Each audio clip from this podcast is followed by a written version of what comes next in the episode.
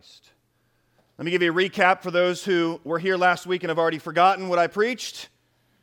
And for those of you who this is your first time or you haven't been around for a while.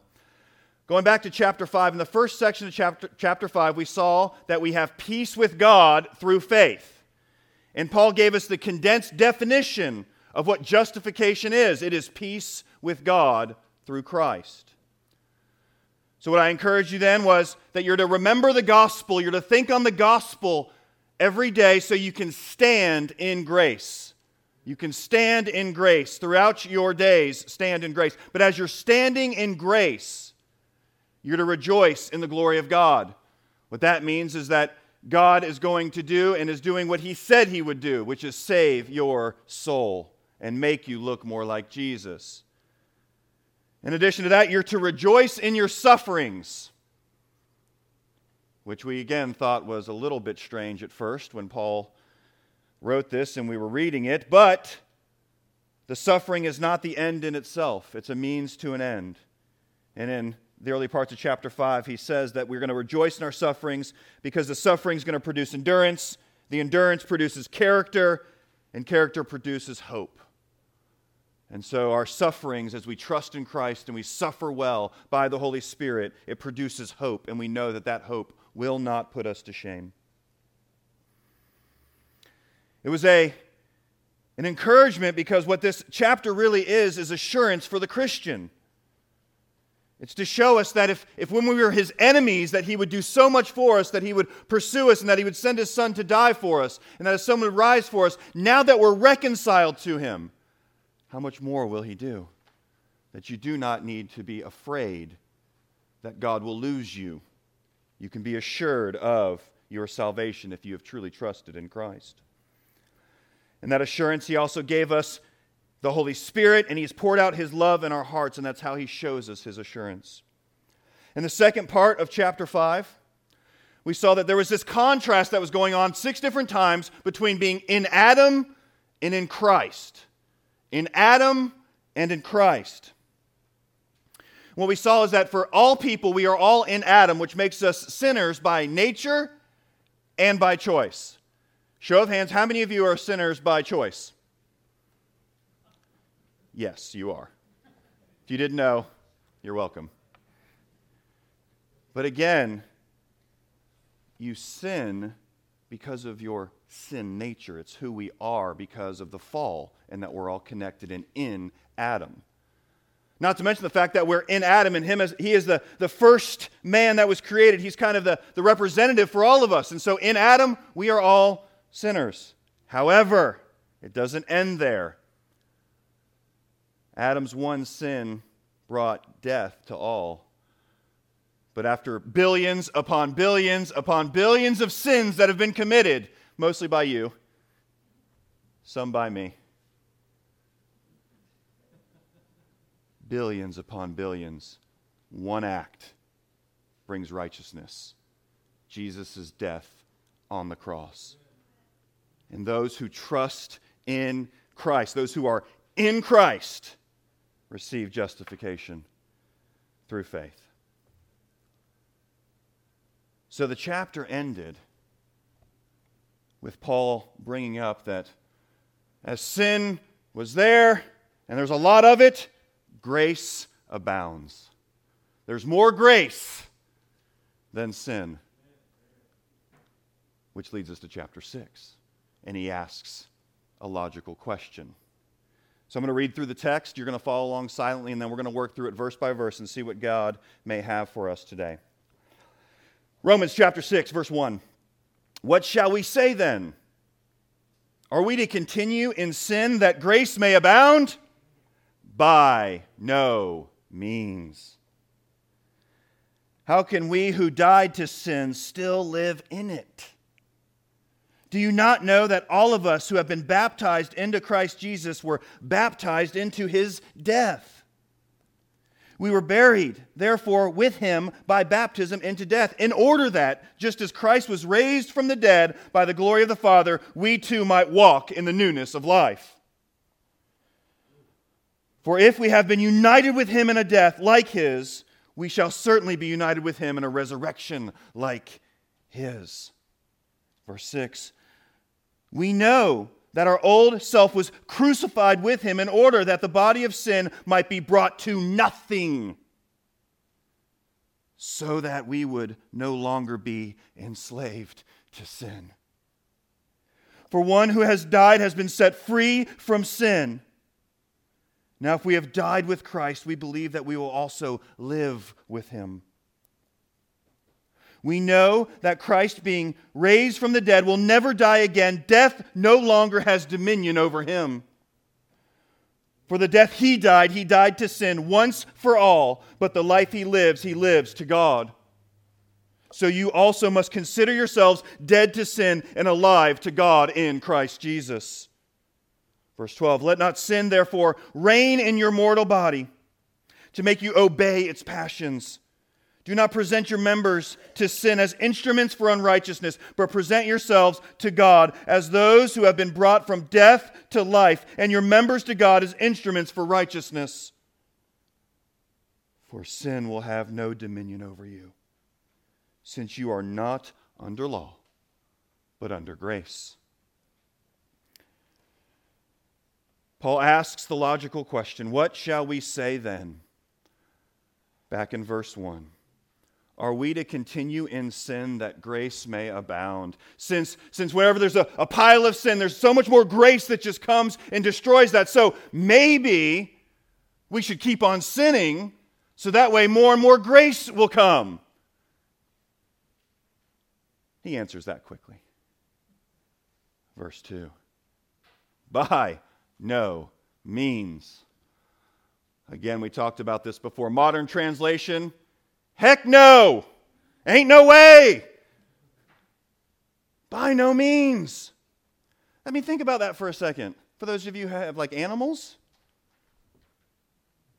animal goes maybe poo on the carpet, and you found this great cleaner. You're like, ah, oh, this cleaner is so great. It cleans it all up. Would it be good that you just let the dog do it more and more so you could clean it all up?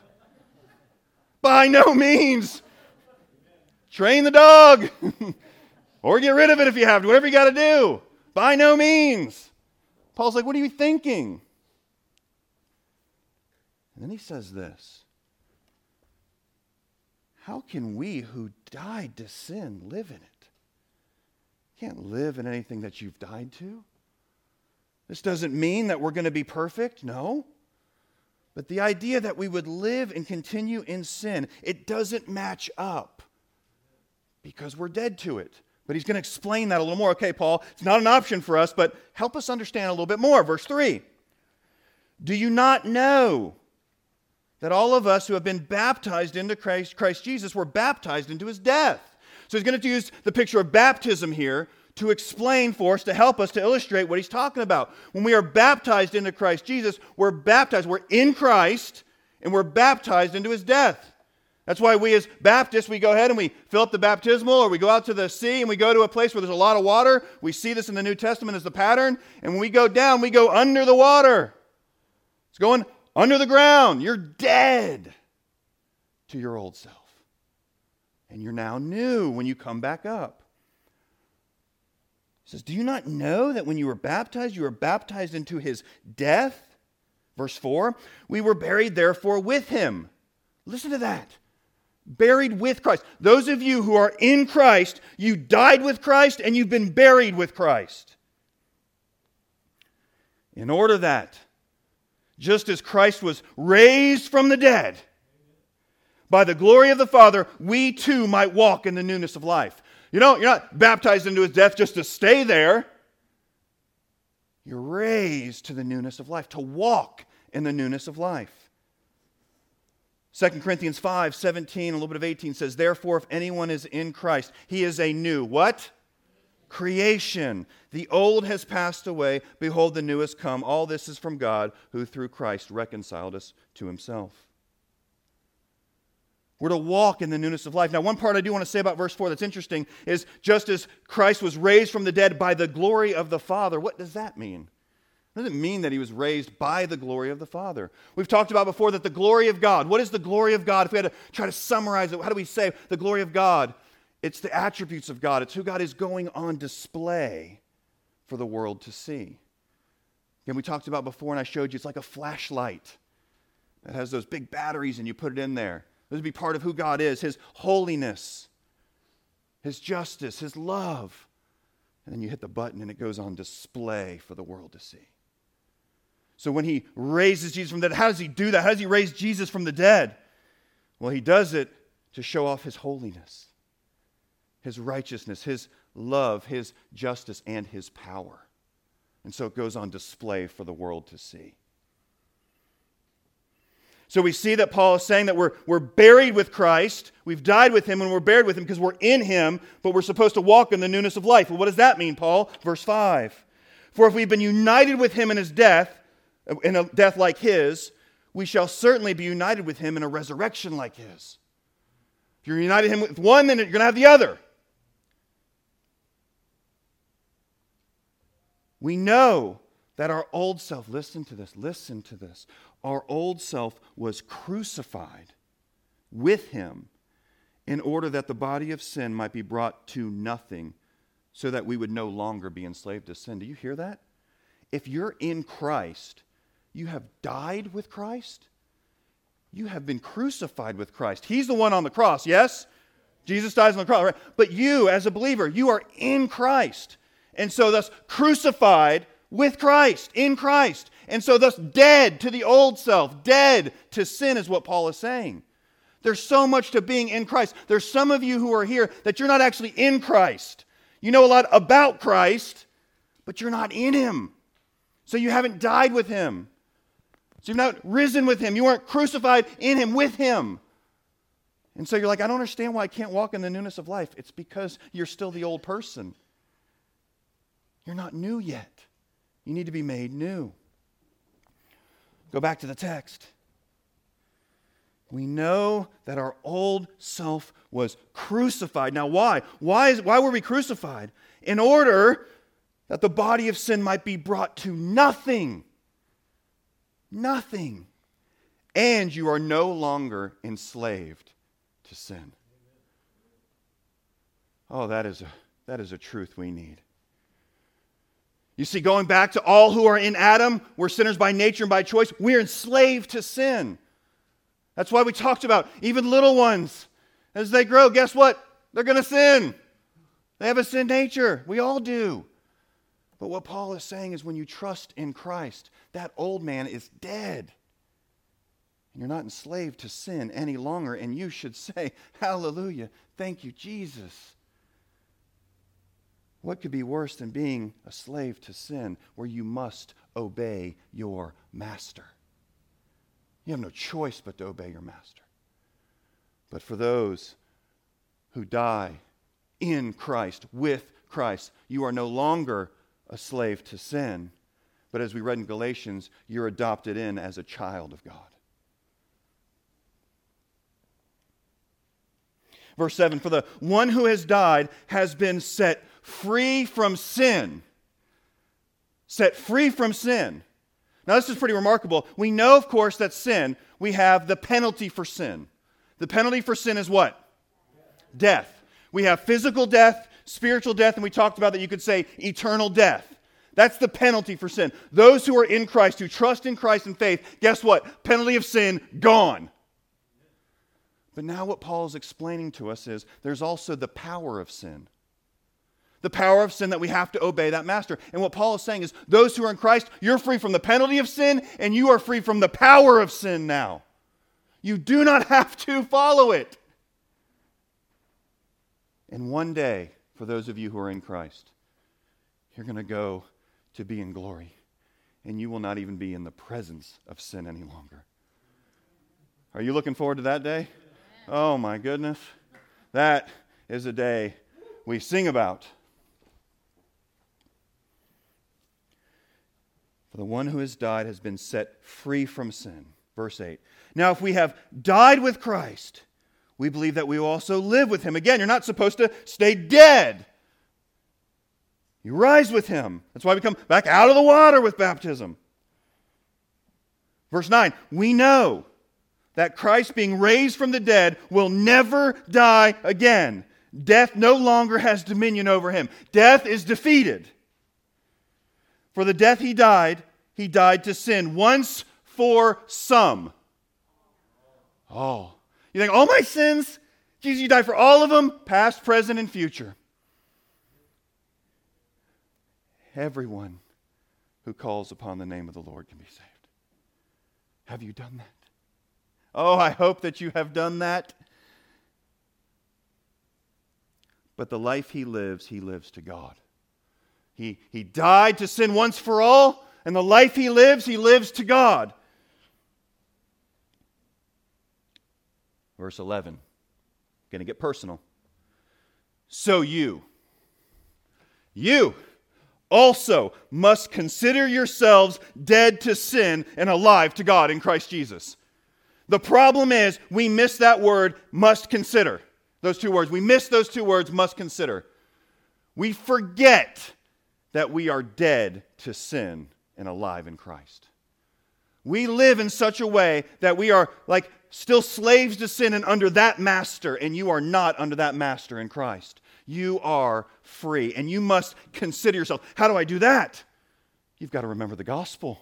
It's the gospel that has set you free. You need to remember the gospel. And as others have said, you need to preach the gospel to yourselves every day. You need to wake up and say, I am under grace. You need to wake up and say, I am forgiven because of the work that Jesus has done. I am not a slave to sin. I do not have to follow that master. Not my master. I'm somewhere else. Jesus is my master. He is my Lord. You need to preach that to yourselves over and over and over and over. And you know what else you need to do? You need to come here and you need to sing it to one another. We sing it to one another and we say it to one another and we listen to the word of God. And you call your friends and you say, "Hey friend, how you doing this morning? Good, my toast is burnt and I'm really sad about it. I'm sorry about your toast. I got a piece of toast. Come over and have a piece of toast. Let's talk about how great Jesus is and let's tell each other the gospel because that's what you need. You need the gospel. You don't need more news. Turn it off. You need the gospel. You need the gospel all the time because that's the lens with which you live your life and if you do not understand that, then you maybe don't understand the gospel yet. So today you can. If you do understand the gospel, but you're just in a habit of not listening to it, you're in the habit of listening to yourself, or listening to Satan, or listening to the world and its lies over and over and over, you need to begin to preach to yourself, and you need to be in community. You need to consider yourself dead to sin. You, look, you wake up and you say, Sin, I am dead to you. Jesus is my master. And he's given me his spirit so I can follow him. He's given me his word so I can follow him, and you need to do it. Now, let's finish here 12, 13, and 14. More things for us to consider. How do we do this? How do we consider ourselves dead? Paul, help us. He says, No problem, I got you. Verse 12. Let not sin, therefore, reign in your mortal body. Notice this Let not sin reign. You have a choice, folks. Before you're in Christ, guess what? No choice. In Christ, you have a choice. You either walk in step with God's Spirit or you walk in step with the flesh and you let sin just reign where it does not belong. It doesn't belong. Let not sin, therefore, reign in your mortal body to make you obey its passions. Verse 13 Do not present your members, your body, to sin as instruments for unrighteousness, but present yourselves to God as those who have been brought from death to life, and all your members to God as instruments for righteousness. Notice he doesn't start here. Notice these are verses 12 and 13. They're not verses 1 and 2 in the passage. They're not even part of chapters 1 through 5. You know why? Because you have to have the framework of being saved by grace, righteousness through faith, God's work in you. But as He's given you His Spirit, guess what? You got work to do. Not on your own strength, but on the strength of the Holy Spirit. Do not present your members to sin as instruments for unrighteousness. On your notes, I have four things for you with that. Four things for you to walk away with. The first thing I have for you, again, is to consider yourselves dead to sin and alive to God. Preach the gospel to yourself every day. First takeaway consider yourselves dead to sin and alive to God. How are you going to do that? The gospel. Second takeaway burn the ships. You're like, huh? You didn't mention ships yet. I don't have a ship. I don't even have a boat. I have to borrow somebody else's boat every time I go out. They're a terrible captain. We never catch fish.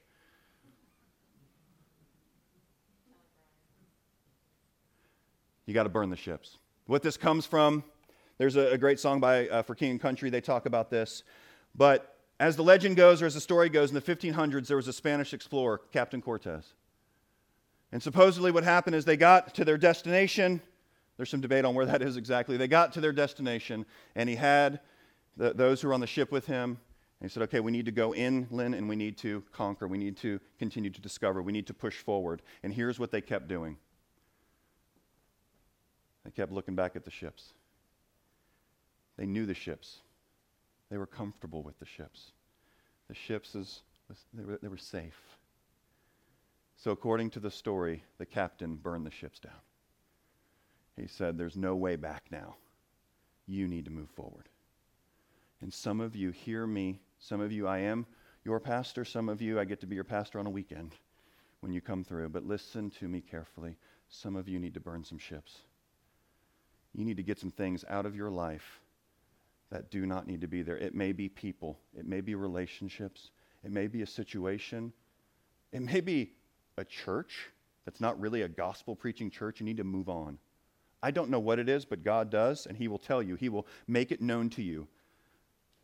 Maybe it's dependence on drugs, alcohol, something. I don't know, but you need to get rid of it, burn it, so there's no way back to it. That would be the second thing that I have for you. The third thing on your list here that I have for you is you need to see your life and body as an instrument of righteousness to God. You need to look at your life and your body, your body parts, as righteousness, as instruments of righteousness to God. So when you're about to say something or do something, think about is this going to be righteousness to God? Is this, am I using this as an instrument to righteousness to God or to sin? And ask God to give you strength not to obey that if it's an instrument to sin. You don't have to play that instrument. You can play the other instrument. You can play your instruments to God. That would be the third thing. The fourth comes out of the last verse of the text, verse 14 for sin will have no dominion over you. Why? Since you are not under law, but under grace. So I need you to remember the fourth thing, the takeaway. You need to remember that you're under grace. You need to remember that you're under grace. Will you mess up? Yes. Did Jesus die for that too? Yes. But remember, whom the Son sets free is free indeed. Amen.